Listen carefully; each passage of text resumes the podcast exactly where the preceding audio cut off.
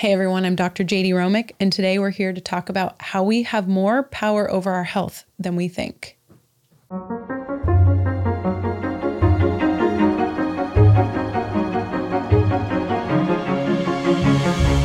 I'm really excited to bring you our first guest today, Dr. Kim Eppen. I will let her give kind of an intro, but uh, she is also a faculty here at George Fox. And the first time I met her, she was giving a lecture on chronic illness, pulmonary, physical therapy. And I'm very excited because she's brilliant, but also going to share some of her wisdom from her field today. Oh, so, thanks, JD. Yeah. Kim, tell us a little bit about yourself, your your passions, what well, you're what you're doing. well, um, I'm Kim Eppen, um, and I'm here as your guest um, to share and hopefully give you all some tips today on um, how you can maybe better manage your health and realize how much more control over your health you think you have, or may, you may know that you have. Um, as JD said, I'm a physical therapist. I've been a practicing physical therapist uh, for about 29 years. Um, the bulk of my career has been centered around working with people with chronic disease, specifically pulmonary disease. But a lot of these people have a lot of, a lot of other chronic diseases. Um, most of my experience has been at a large Midwestern um, hospital, um, tertiary care center. I see people with pretty severe diseases. Um, and I've been an adjunct clinical faculty um, professor at uh, the uh, University of Iowa for many years, and also I was blessed enough to get a position here at George Fox University as a um, an associate professor of physical therapy as well. Um, and so I get to come out here a couple times a year and teach and spend time with other people and spread the word about physical activity, health, how your health matters, and things that you can do about your health.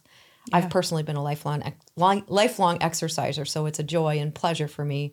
It's in my DNA to come and just share how important physical activity is for your health and just um, leading a healthy lifestyle and what that can bring to you. Yeah, no, I, I love that. And you also got your PhD, is that correct? Yes. Okay. Okay, it's amazing.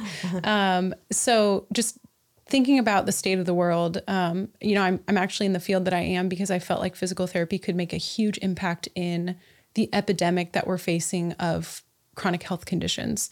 Um, they impact majority of Americans. We've got cancer, um, cardiovascular disease or heart disease, uh, stroke, diabetes, obesity, um, arthritis. I know I'm missing some in there, but these chronic health conditions cost billions, if not trillions of dollars a year. You probably have more data on that than I do, but it's a huge epidemic. Yeah. And I have recently learned, though, a lot of these are preventable and they're kind of tied in with our behaviors. Can you tell us a little bit about that relationship? Yeah.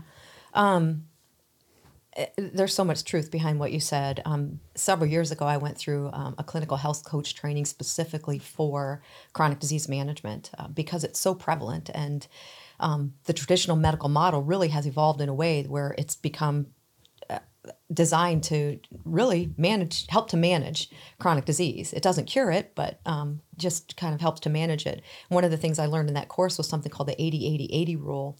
And what that said was that 80% of healthcare dollars are spent on chronic illness.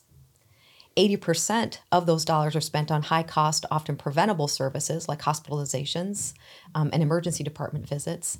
And 80% of healthcare is self care, the majority of which takes place in the bedroom, the kitchen, and the bathroom.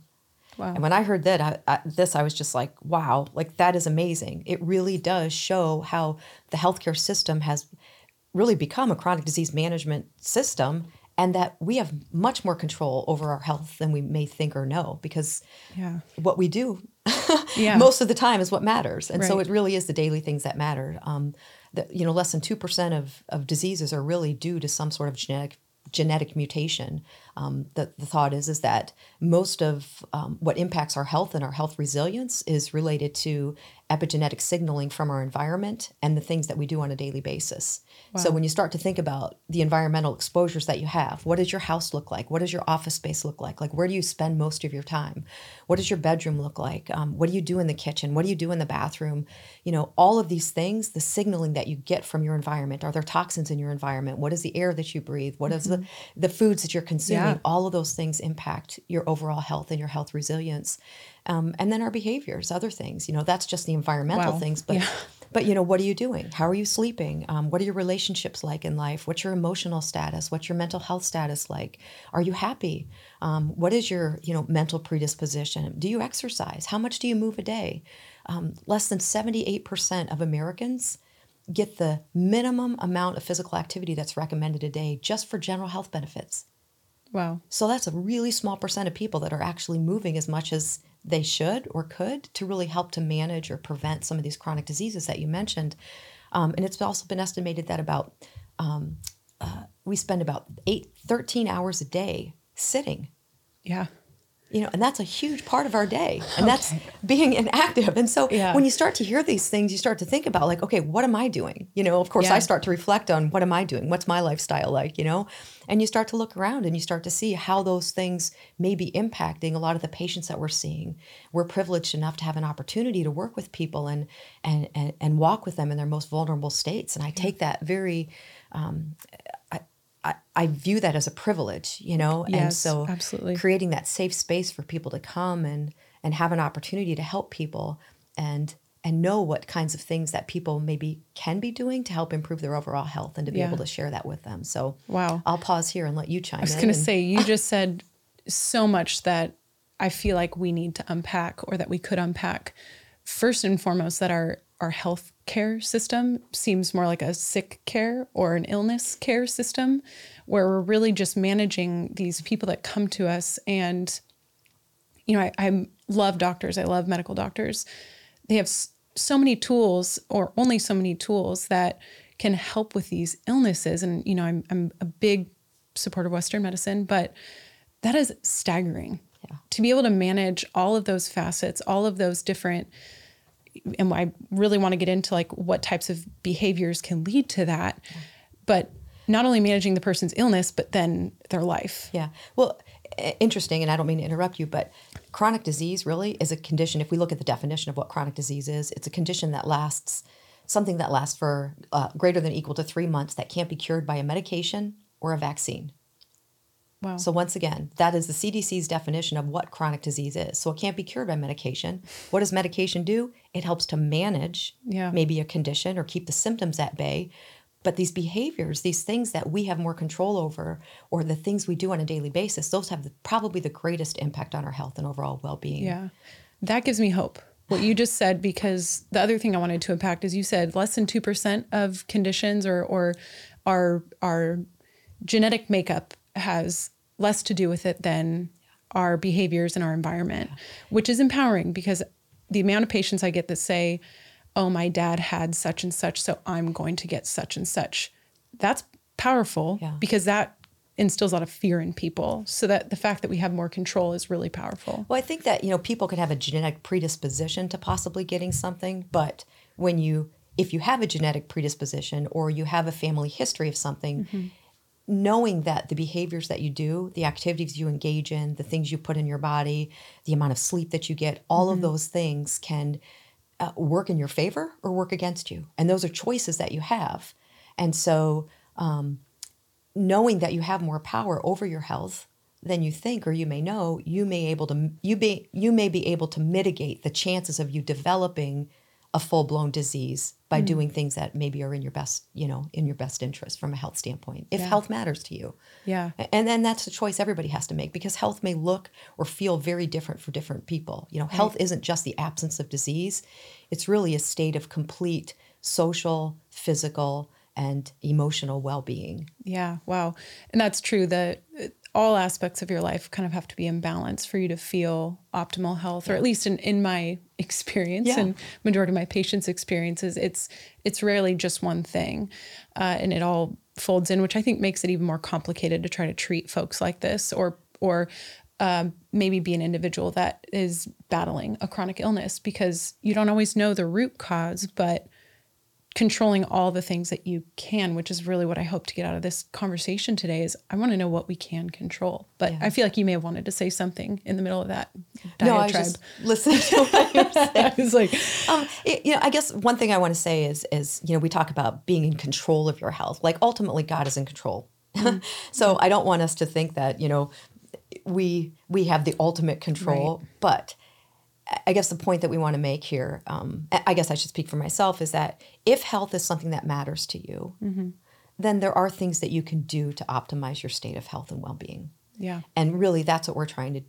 I guess that's the message that I'd like to get across. Or what yeah. are some of those the biggest contributing behaviors that have been shown to be linked to chronic disease? And those are um, tobacco use, poor nutrition, and lack of physical activity. So those are the three big ones. But then there are other things that that can be considered into that overall health equation, and that are that include like uh, relationships, um, like I said, physical activity, um, uh, your emotional or mental well being, sleep. Mm-hmm. Making sure that you're getting enough sleep. I can't emphasize the importance of that enough, and that may be a topic for another episode. We're absolutely going to bring that back. uh, something that's near and dear to my heart. I did my dissertation work in that, and yeah. people with obstructive sleep apnea. So um, breathing, how we breathe matters. You know, bringing oxygen into our, our, into our system. We're aerobic beings, and how we breathe matters. Um, meditation. Um, uh, so so all of those things really. I think nutrition. Nutrition's huge. You know, so all oh, yeah. of those things really can have an impact on your overall health and well being. I love that. So. So if we're talking about these behaviors, you mentioned, you know, sedentary behaviors, smoking, and nutrition being kind of the top three. Uh, let's unpack those a little bit Uh, we mentioned already, like our day to day, you sit for 13 hours. So this was a revelation I had a few years ago is that, you know, we commute to work. Maybe you have a short commute. That'd be great. I ride my bike to work.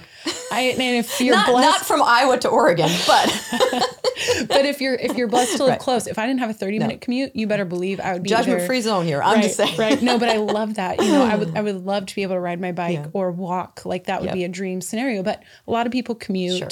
Um, then they sit, sit or have a sedentary yeah. job, or they, um, you know, then they have lunch. Maybe they eat at their desk because they have so much work to do, or they sit with colleagues and eat.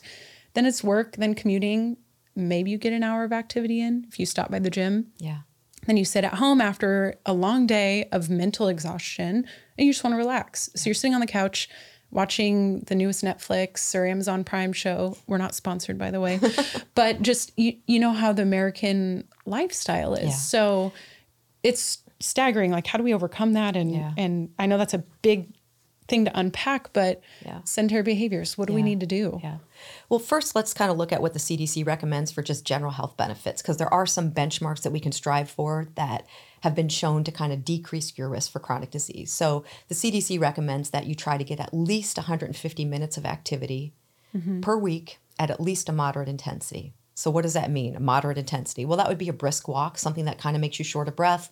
If you want, if you want a quantifiable um, benchmark, it would be walking at about three miles per hour. If you can't mm-hmm. walk at three miles an hour, then you walk at whatever pace feels like it's at a brisk pace for you, and then work up to maybe reaching that three mile per yeah. hour pace. But at least 150 minutes per week or for or if you're able to exercise at higher intensities about 75 minutes per week. And this is i'm talking about endurance type exercise. So sustained if possible physical type of exercise which would include something like walking biking anything that kind of sort of gets your heart rate up. Yeah. Now obviously there are greater health benefits if you do more exercise. So yeah. greater health benefits the goal would be 300 minutes per week of um, you know moderate intensity exercise or more like 150 minutes per week of um, high intensity exercise or it can be a combination of those things so those are kind of sort of just some baseline benchmarks to to strive for for mm-hmm. general health benefits. Obviously, if you're looking to be a more competitive athlete or you're trying to improve your cardiorespiratory fitness, then higher intensity and longer sure. durations matter resistance training exercise also.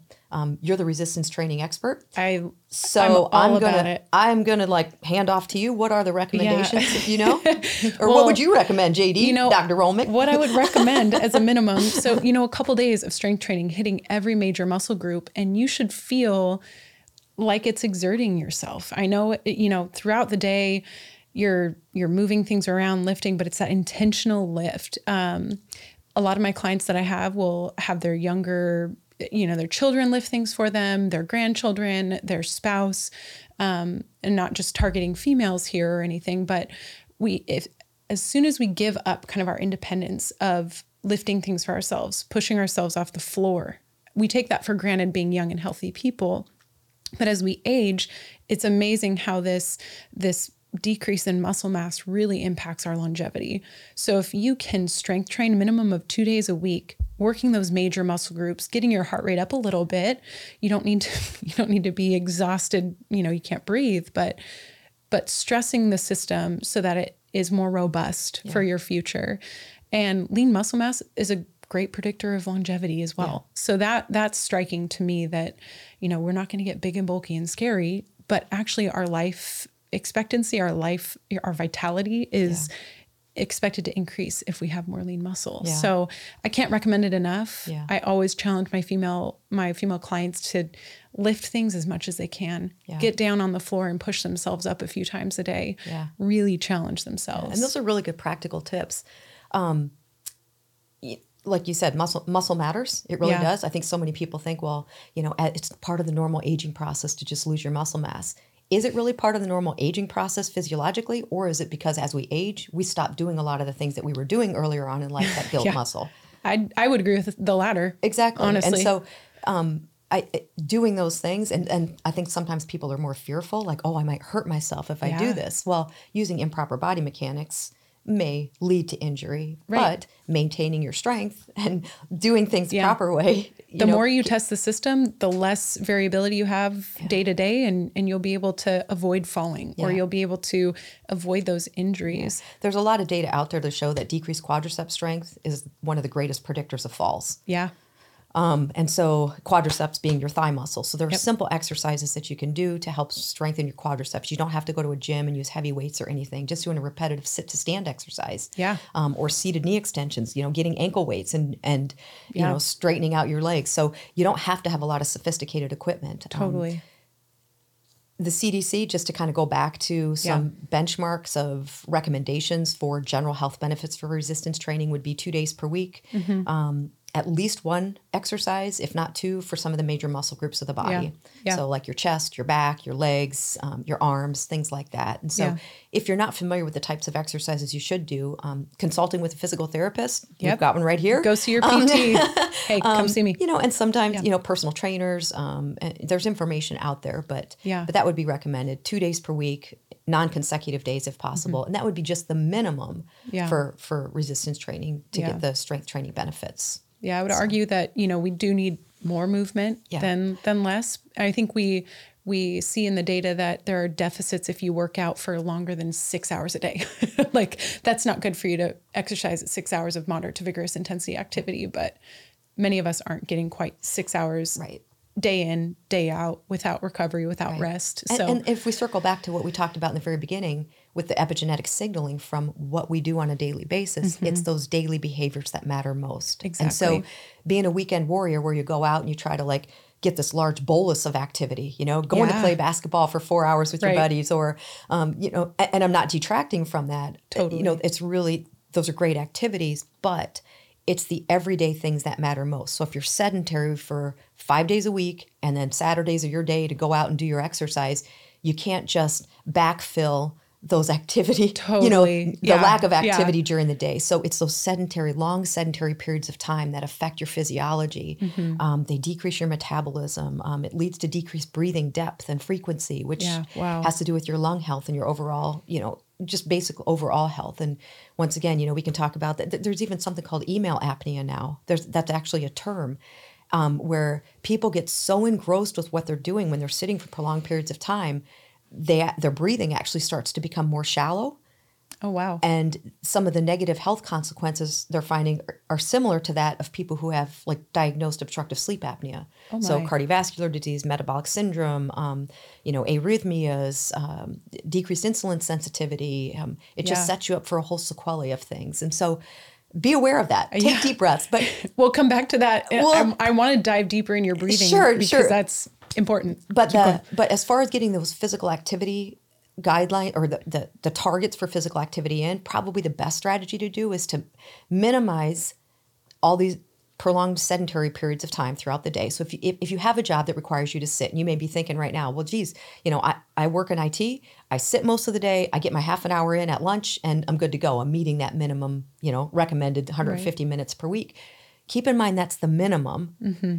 And the amount of time that you're being sedentary there are still negative you know health implications associated with that so if you can come up with strategies to like get up and move around even if you stand up there's standing workstations now walking across the room to talk to a colleague rather than Instant email them messaging. or right. It's like or texting them. Like Yeah. the whole world is built around how can we make things easier for people, you And know, more efficient, quicker. And Yeah. um, you know, during the public health emergency and, and and the COVID epidemic that we had, where people were um, socially distanced, you know, that fed into the convenience. And and thankfully, we had a way to communicate with people because relations are so important.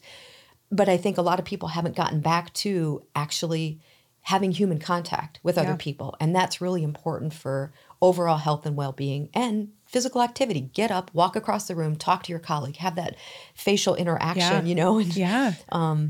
So there are ways that you can hopefully increase the amount of physical activity you're doing a day to add to the getting that total volume that's recommended once again just for general health benefits recognizing that for most people more is better Yeah. the sooner in life you start exercising the better because you have health protective benefits from physical activity so those people who start exercising and who exercise on a regular basis throughout the lifespan have improved quality of well it feeds into quality of life Yeah. but i- improved health status and health resilience Yeah. which is big so that if you do develop an illness your resilience to overcome that is is greater if Yeah. you're or if you're healthier That makes sense. And we did see that during COVID. That was very important to be, you know, to have really those positive effects of exercise. And I will say, you know, working with frail older adults, often they respond the same way to exercise. So knowing that it's not too late wherever you are. And that, for me, like for spending 29 years working with patients who have chronic disease, and most of these patients are elderly, and many of them, I would say most of them, have been lifelong non exercisers. And here you are telling them now that exercise is going to be probably the best thing that you can do for your health and well being and improve your quality of life. And, Yeah, you know, yeah. you give this sales pitch. But, um, you know, you have to get people to buy into what you're selling. And, and Yeah. but once they start to see the benefits, the people who are the least fit, who have not been exercising, it's the smallest amount of activity that can translate into oh, the greatest amount Oh. Absolutely. of in quality of life because you can go from being dependent on other people to gaining a little bit of fitness and mobility and Yeah. strength.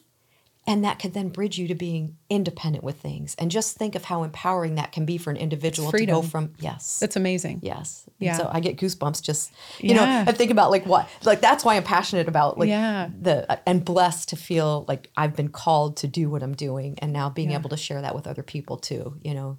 It is amazing. And I would agree, some of the biggest impacts I've had on folks are the ones that maybe they do have lower level fitness and just empowering them with simple things like the sit to stands or um, going on a walk or doing a six minute walk test. It is so empowering to show them how much they've improved. And now they can walk to their mailbox, you know. It, Right. And it, it goes for everybody, though. It's really depends on what's important to you. And Exactly. If walking to your mailbox is everything and we can work to get there, amazing. If Yeah. you want to do a half marathon, great. Yeah. So, Kim, if we're talking about you know improving this these health chronic health behaviors, you know, nutrition is something we could unpack for another thirty minute episode. Um, and and working on smoking, of course, you know, cessation. I'm not an expert in that field, but if today we were to give our audience, you know, three top tips for this, you know, one step forward or or making an incremental change in their life, you know, what are the three top tips you have for maybe it's improving movement throughout their lifespan or or maybe some closing thoughts you have or Yeah. yeah. anything? Well, you know, I think one important thing is to is to recognize that what you do on a daily basis has the greatest impact on your health and health resilience and your overall well-being. So just, you know, pause for a minute and think about like what does a day look like for you? What do you do on a daily basis? Um, and, and how that may be impacting you. What's your environment like? Do you have plants in your home? Um, Is your is your house or the environment in which you spend the most amount of time is that a happy, healthy, healing environment? And if it's not, are there things that you can do to help improve upon that? Yeah. Because you're receiving signals from that environment that is affecting your overall health. Yeah. So, you know, that would be the first thing is what you do on a daily basis really has the greatest impact on health or, and, and your health resistant or resilience. Another thing um, is, um, you know, for people to define what health means to them. You know, what does it look like or feel like to you? Because what health looks like or feels like to me might be very different. I, I tend to think we're pretty similar. Yeah, yes.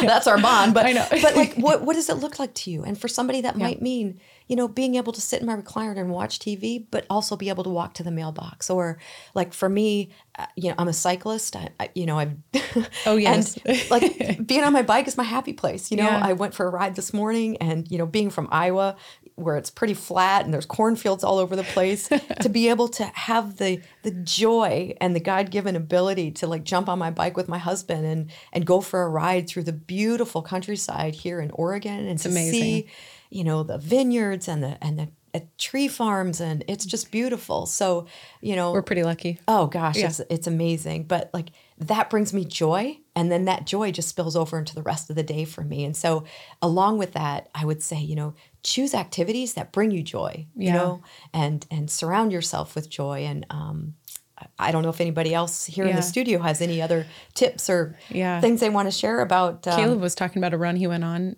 before, and we'd love to hear about that. Yeah. Yeah, I took a run a couple of weeks ago, and I didn't want to go on the run when I started. Mood follows action. this is true. However, halfway through, I realized I was having a really great time, and I, I was acknowledging my legs work and my lungs work, and all of a sudden, I just had a big smile on my face, and I was just worshiping God in that moment. And I didn't expect it to be worship, but it just came out of me.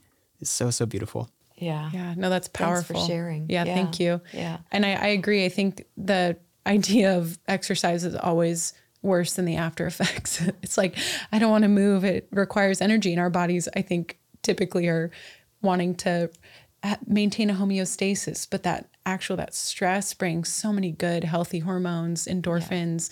It's amazing. Yeah. And movement perpetuates movement. You know, mm-hmm. motion is lotion, like our joints and our bodies were made to move. Mm-hmm. And so overcoming that Yeah. Uh, sedentariness and just starting and and that brings me to I guess maybe the third tip. You Yeah. asked for three tips.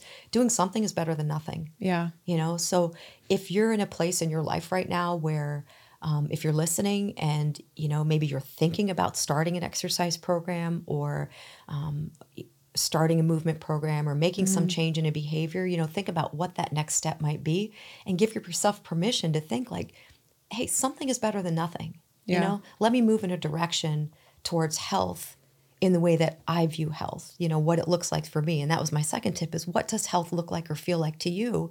And how can you move in that direction? What kinds of steps can you take? And doing something is better than nothing. You know, starting something is like like Caleb said he went out for that run the other day. He didn't want to do it, but he Yeah. did it. And it Yeah. just the, the joy that you get. And then when you choose activities that bring you joy um, Yeah. or fellowship with other people, that's another tip. You know, it's like people who exercise together, who have an accountability partner, Mm. um, tend to stick with it Mm-hmm. longer. You know, and, and that's a whole other topic. Is That ties into social connectedness Oh, as well, gosh, which yeah. is super powerful. Yep, yep. So, um, you know, rather than just having an activity like, oh, I just need to check this off the list today. Okay, I did my 30 minutes. Yeah. You know, that's great. You're meeting the CDC's, you know, bare bone minimum recommendations Right. for general health benefits. But like, is there something you could be doing that maybe brings you joy that you can get more benefit from Yeah. doing? And it doesn't have to be done all at once. That's a point I want to make. So, dispersing your activity throughout the day, especially if you have a sedentary job, Yeah. could actually bring you more health benefits than if you were sedentary all day long and then just got up and did your 30 minutes and checked it off the list. So Yeah. No, that's really important. And I, I, I mean, I'm taking notes even in my head of, you know, are there times during my day where I notice that I could get up and move more or incorporate more connectedness during my activity instead of making it a checklist? I Yeah. think that's important too. I- I think as a healthcare provider and somebody who's worked um, for so long with people who have chronic disease, especially people who have breathing dysfunctions, Mm, yeah. to see people who can't hardly breathe, whether it's COPD, asthma, uh, pulmonary fibrosis, um, even some of the post COVID sequelae that people experience uh, pulmonary manifestations from or symptoms from. Um, I, you know, I've, I've had the pleasure of working with pre and post lung transplant patients. Yeah. You know, it's a privilege. But to work with people who can't breathe, who wish they could, and throughout my career, hearing that message over and over again Kim, do what you can do while you can. Don't ever take your health for granted. And Mm. Yeah. thankfully, I've been a person that has never done that. I've been involved Yeah. in sports and exercise. Like it's in my DNA. I'm like Yeah. a dog. If I don't get exercised every day, I'm with it's you. no good. Let me out of my cage. You know? um. But but um, you know, hearing that from people who are maybe at a different point in their life, looking back, you know, Mm-hmm. they would say to me like, Kim, go, go on vacation, go climb a mountain, go ride your bike, and Yeah. then come back and tell us about that because Yeah. I want to live vicarious through you. Like to share that joy with other people who can't do that anymore. Like those are lessons that I've learned and, and I take take seriously and, and Yeah. then try to share that with other people so that maybe other people who value their health in that way can start adopting healthier behaviors and maybe not get to a point where dis-ease, the feeling of feeling discomfort, actually Yeah.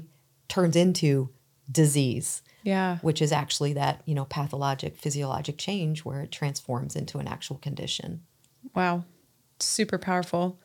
I, I want to ask if you have anything else, but I feel like that was such a, uh, an important note to leave on. But um, do you have anything else you'd like to share for our time to today? I hope anybody listening to this podcast at least partway through if you were sitting you got up and moved around and if you've been sitting maybe you get up now and you Yeah. move around no i'm just but we, we just um, you know i just want to thank you uh, uh, first for inviting me to be a part of, this um, and to be able to share with Yeah. other people um, what we know works not Yeah. only is there scientific evidence behind this there's empirical evidence and personal evidence that you know movement does matter Yeah. um, as well as these other behaviors that we talked about but letting people know that you have some control or management. We talk about chronic disease management. Management may mean the management is on the side of chronic disease where you haven't teetered over that point of developing the condition. You're Yeah. managing your health Yeah. and putting the health care back in healthcare Yeah. where it should be. Yeah. That's amazing. No, I love So- that. Thank you so much for sharing Yeah, everything you have today. you. And I know we will have you right back on to talk about some of these other conditions and topics. But thank you so much, Kim. Thanks. This video podcast is a production of George Fox Digital. To find more material like this, you can subscribe to George Fox Talks on YouTube, Apple Podcasts, Spotify, or wherever else you listen to podcasts. Our team really appreciates your feedback in the form of likes, comments, and reviews, and we'd really love to hear what you think. To sign up for our weekly email list and to keep up to date with the latest episodes and publications, you can check us out on the web at georgefox.edu/talks. Thank you for listening, and we'll see you in the next episode.